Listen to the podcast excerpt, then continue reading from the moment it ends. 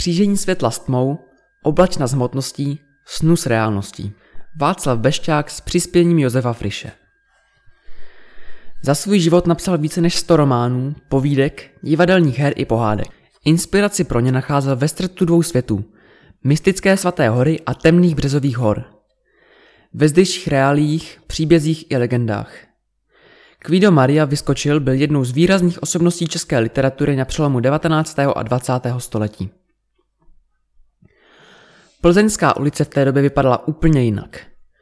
Do jednopatrového domku, stojícího vlevo za křižovatkou se současným dvořákovým nábřežím, se nastěhoval gymnaziální profesor dějepisu František Vyskočil se svou ženou Marí.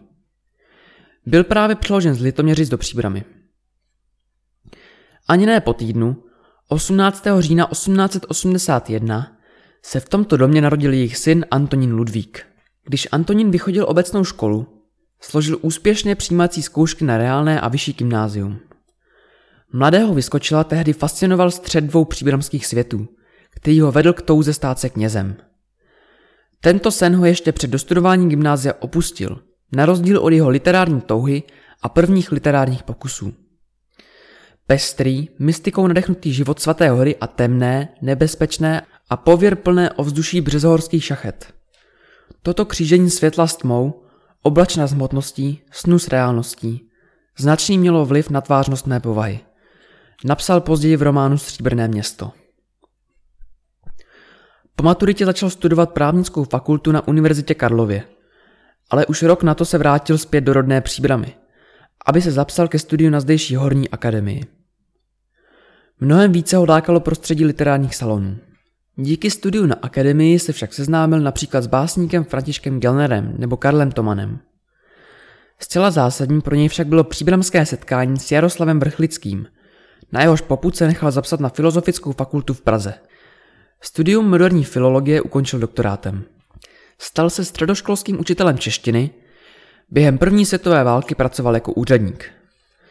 Účastnil se i odboje a pomáhal organizovat protestní akce.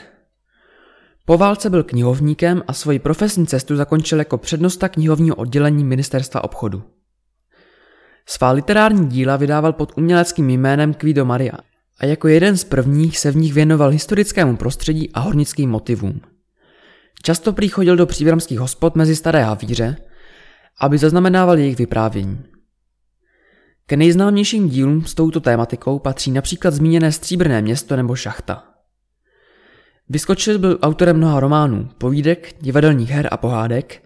Jedno z jeho děl se stalo námětem pro film a sám pak ke dvěma filmům napsal scénář. Vydával i několik knih ročně. Kudy on chodí, pořád myslí na to, že jeho práce jsou ozdobou české literatury. Napsal o něm Jaroslav Hašek v satirické knize Dějiny strany mírného pokroku v mezích zákona. Angažoval se v mnoha spolcích, a to i v příbrami. Byl jmenován čestným občanem města jeho jméno nesla i část Zahradnické ulice.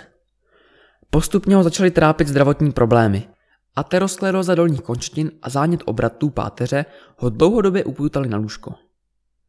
Zemřel 14. srpna 1969. Jeho náhrobek se nachází v sadu vzpomínek na hvězdičce.